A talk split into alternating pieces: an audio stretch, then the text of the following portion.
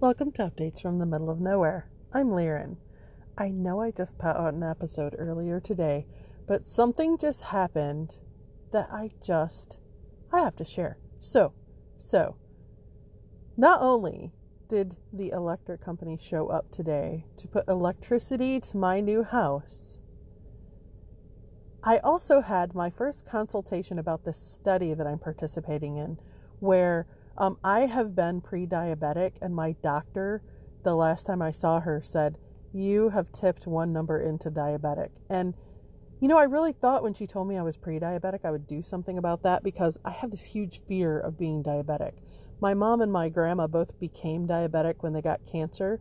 Except now that I'm older, I realize that I don't know if they became diabetic when they got cancer or if they found out they were diabetic when they went to the doctor because they had cancer but they they really didn't go to the doctor very often. I mean, I don't come from people who are big on uh, you know wellness care and all that. So so I don't know. I wonder about that. But anyway, so um, I saw that the college where I work was doing this study where they were taking people who had just been diagnosed who weren't medicated or anything yet, and they were giving them a constant glucose meter, and they were um, giving them this program that's called GEM, and I can't remember what that stands for, but this doctor at the university um, developed it, and he studied diabetes for like 30 years and all of a sudden became a type 2 diabetic. Not an ounce overweight, he just became a type 2 diabetic when he got, he said he was like 50. And um, so he knew a lot about how diabetes worked. And so he developed this program, and they have done a couple studies on people who are medicated. They did a study on people who are type 1, I think, or something like that. Anyway, I don't remember the details, but uh, this is a new one. They're just starting, and I actually saw a story about it in the paper. There's like a newsletter that it used to be a paper paper, you know, but now it's just a newsletter uh, that comes out for the university. And I saw the, this story about how they were going to do that, and I immediately emailed them and said, wow, that's really interesting because I've been diagnosed, but I'm not medicated. You know, I'm terrified of metformin. So, metformin is a drug that they give people who are diabetic. And my friend, I have a friend, uh, my crochet buddy, metformin made her very sick. Uh, I mean, like, couldn't leave her house sick. And it also made my mom really sick. So, uh, my mom's an insulin uh, dependent diabetic now. So, uh, anyway, I, I, I have like real trepidation about trying metformin. And also, I'm just like, I uh, really like get a grip. Like, I, I do feel like I could manage it, you know? I, I just don't. I get so caught up in day to day life that I'm not, I, I, I just don't. It's kind of like, I feel like my speech has even become not smooth and flowing and everything because my brain has gotten to the point where it's almost like I have brain stutters or something. And I think it's the stress and I think it's, you know, the the pressure because there's all this new stress and pressure. Well, it's not new now, it's over a year old. But uh or you know, it's a year old.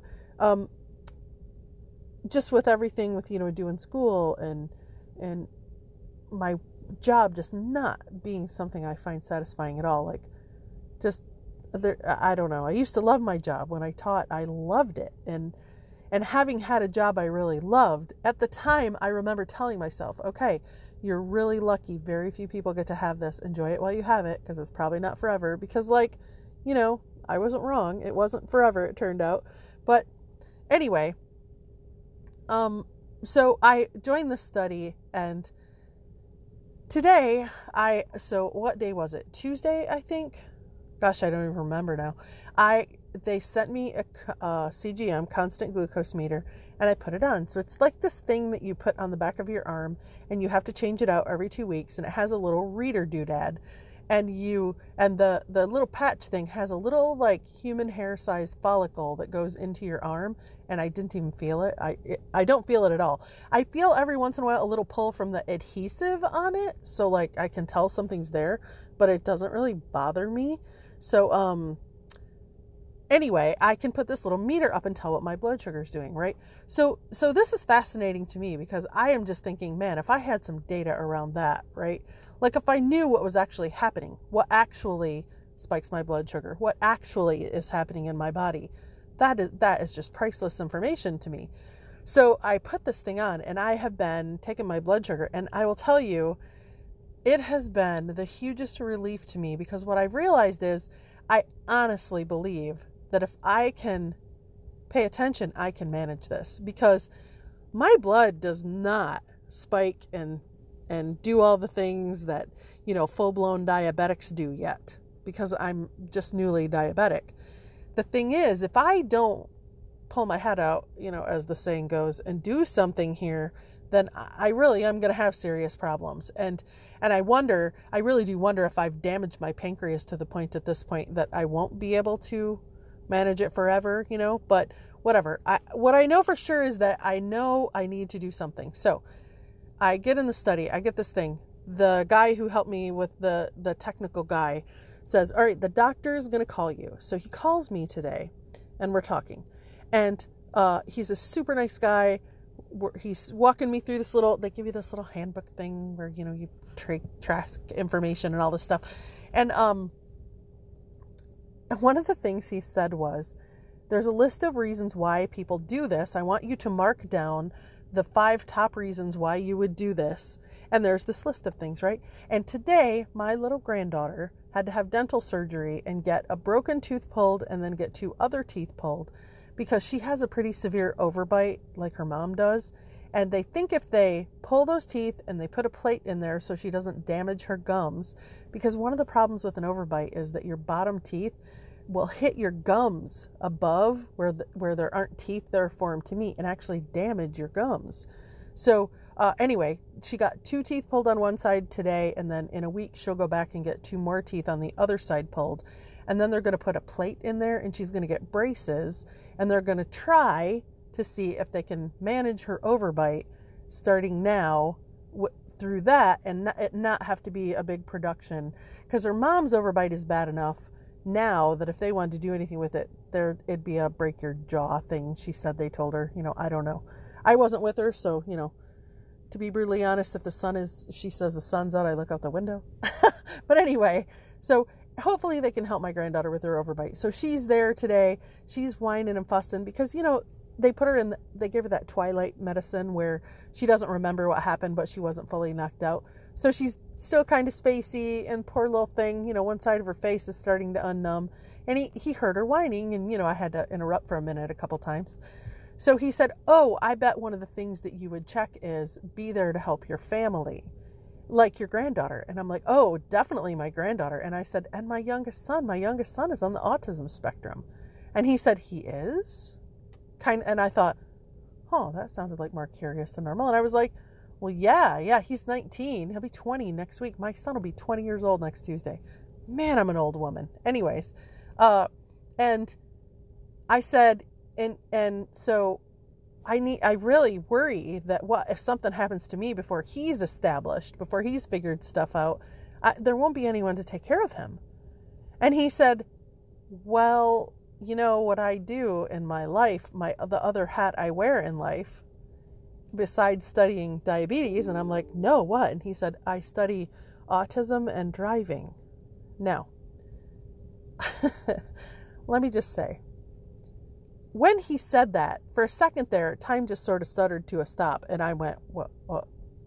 And I said to him, "Hold on, what did you say?" And he repeated it. My son, since he was 17, has wanted to get his driver's license, and he's so anxious about it because he doesn't know if he's going to be able to drive. I feel like I've mentioned this at some point in the past, but it's probably eons ago. Anyway, I found a lady who does uh, he would have to get his learner's permit and then she would ride with him and like help him and assess him and let him know if she thinks that he can drive. I think his biggest fear is that he's not going to be able to because he can't manage that many variables. And you know, I don't know if he will or not. I I do remember talking about this eons ago because I think I mentioned my brother has a daughter who is uh, has Asperger's syndrome, and she is only gosh maybe moderately functional like you can't really carry on a conversation with her. She knows what you're saying and you know, she'll nod and stuff, but she doesn't even really understand how to engage in a, a back and forth conversation. And she wanted to get her driver's license so bad and she like took down mailboxes, raked my brother's truck across the basketball hoop.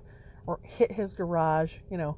Um, so I it's not I know my son is is, you know, more functional than that. But the thing is it, it's really functionality isn't the issue. The issue is how many variables can you juggle? Because when you're driving down the road, as a person who's neurotypical like me, and I know some people hate that word, but you know, we'll just use it for what it is, non-autistic, whatever. Uh, I I partially I've been juggling those variables for so long I don't really realize they're there. And, and second of all, uh, having him in the car with me, he's super observant of everything that I do.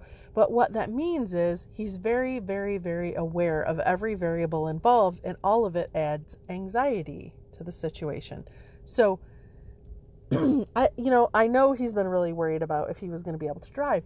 So, anyway, this doctor tells me that they are about to uh, start a study for people who are on the autism spectrum who have their learner's permit but not their license to use this driving simulator that they have developed that uh, can give them like hours of practice in a simulator before they ever actually even get in a car.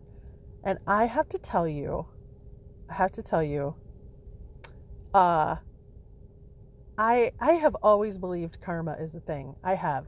And I have always believed that if you put good things in the world, good things come back to you. And I got to tell you, I don't know what else could account for the fact that I, I, I joined the study in an effort to try to get control of something to help myself. And out of the blue, the doctor who was doing the diabetes study also works on autism and driving. I mean, tell me what the odds of that are. Those two are not even a tiny bit related. I just was stunned. Stunned is the word. So that guy is going to send me a flyer to give my son. And I told my son about it, and he sounded really nervous at first. And then he was like, Oh my gosh, mom, that could be great. And I thought, Oh, I think he's going to do it. I don't, I, I don't even know what to say. Like, like, and, and, ooh, I, I know what I haven't told you guys. He also, so my son had never applied for a job. He's volunteered a couple places, but he had never like put in an application and gone through all that process. So I joined this Friday drive-through market. I can't remember if I've mentioned this to you guys. See, this is my memory is so bad now, and and I think I feel a lot of um, I wonder all the time if I'm suffering from like burnout, exhaustion, just from firing too hot, having too many irons in the fire, you know.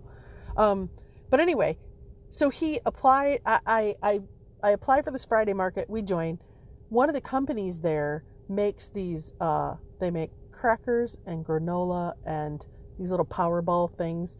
It's all health food, and the company's called Good Phyte, P H Y T E, like phytonutrients, you know. And so I go on their website because the second week that we joined, she I had ordered some of her crackers and there's no flour in them. They're just seeds, pumpkin seeds, lots of good seeds, and and the base of them is a vegetable. So there's beet ones, sweet potato, uh, carrot. What's the other one? Broccoli. So there's four different kinds, and even the girls love them. So I get them and I take some over to the girls, and it's a good way to get health food in the kids too. So you know that is at the top of my list. So she had put this sample of these things called cheese fibs that are made with nutritional yeast instead of cheese in my bag and I had called her or, or gone to her website because I wanted to just send her a message and say, Thank you so much. Those are awesome. I love them. And uh, when I did that, I noticed on her website that she had a thing up that they were looking for a, an employee only four hours a week. And I thought to myself, wow, like two things. First of all, only four hours a week, that's a super small commitment. And the other thing is making things, cooking things, keeping track of ingredients and processes let me tell you what, my son will excel at that because he remembers everything. So, like, he's very happy to get in a routine and stay there, you know? So, I just was so excited about uh, the possibility of him doing that. And I told him about it. And at first, he was like, oh, yeah, I don't know, maybe. And I'm like, well, honey, if you don't apply now, someone else is going to apply and they're going to get the job. And I think this might be a good fit for you. So it took him two days I mean lots of struggling and and struggling like all of a sudden he would he would come to me and just be like Who would want me? Nobody's going to want me. I don't have anything on my resume. And I'm like, honey, every person in this country has started out life at some point with nothing on their resume when they get their first job. That's just how that works. It's okay. She's going to understand this is your first job. It's okay. If that doesn't interest her, she just won't hire you. It's all right. But it literally took two days of him struggling and and working through his fear of being inadequate and working through re- fear of rejection and all this stuff. I mean, I was just like, oh my goodness, that poor child. Sometimes watching the way he processes things is so painful. But anyway, so when he did it, and then she called and talked to him on the phone, but she didn't even answer him for like five days. And after uh, he would check every day and tell me like three and four times a day, she still hasn't answered. She still hasn't answered.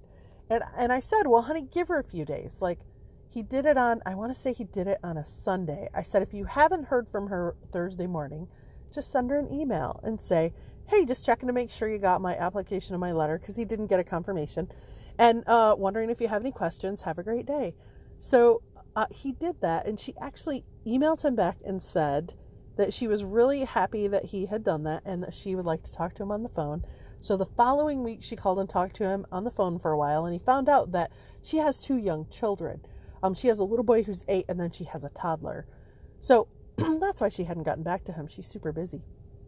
Anyway, uh, why am I giving you guys all these details? oh goodness. Anyways, so long story short, after having to put it off twice for two different Thursdays because of ice and snow here, last week he got to go over there and he spent two hours and he came out of there just beaming. He was so happy. He got in the car and I really I have not seen him that happy. He just is happier with himself now. It's crazy. I, I mean I knew it would happen because the fact of the matter is if you're doing something productive and you're helping someone else out, that always is going to make you feel better, you know? And I think logically he knows that from when he's volunteered. But I think now he has a much better understanding of that because he was so happy.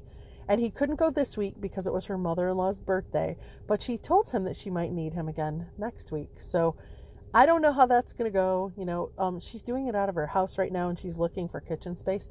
So she may not need him regularly until she finds some kitchen space. But one way or another, he actually went through the process, did it, had some success, you know. So I and and now we have electricity to our house. Like, I don't know. When it rains it pours, even good things, right? But but I have to say, this whole the doctor from that study being like, "Oh, and by the way, uh, the other thing I do is autism and driving." When literally my son just said to me, if it wasn't yesterday, it was the day before, again, I need to get my driver's license. I need to see if I can do that. You need to talk to that lady. I, it's just, that's crazy to me. Crazy to me, I have to say. So, holy cow, I just looked at my phone and I've spent 18 minutes rambling on and on. I'm really going to let you go. Goodness. I'm sorry to do that to you. I had to share. I, I'm just so excited. I had to share. Like I've shared so much whining about what isn't going well. Now I had to share a few things that are. I hope you guys are doing great, and I will talk to you again soon.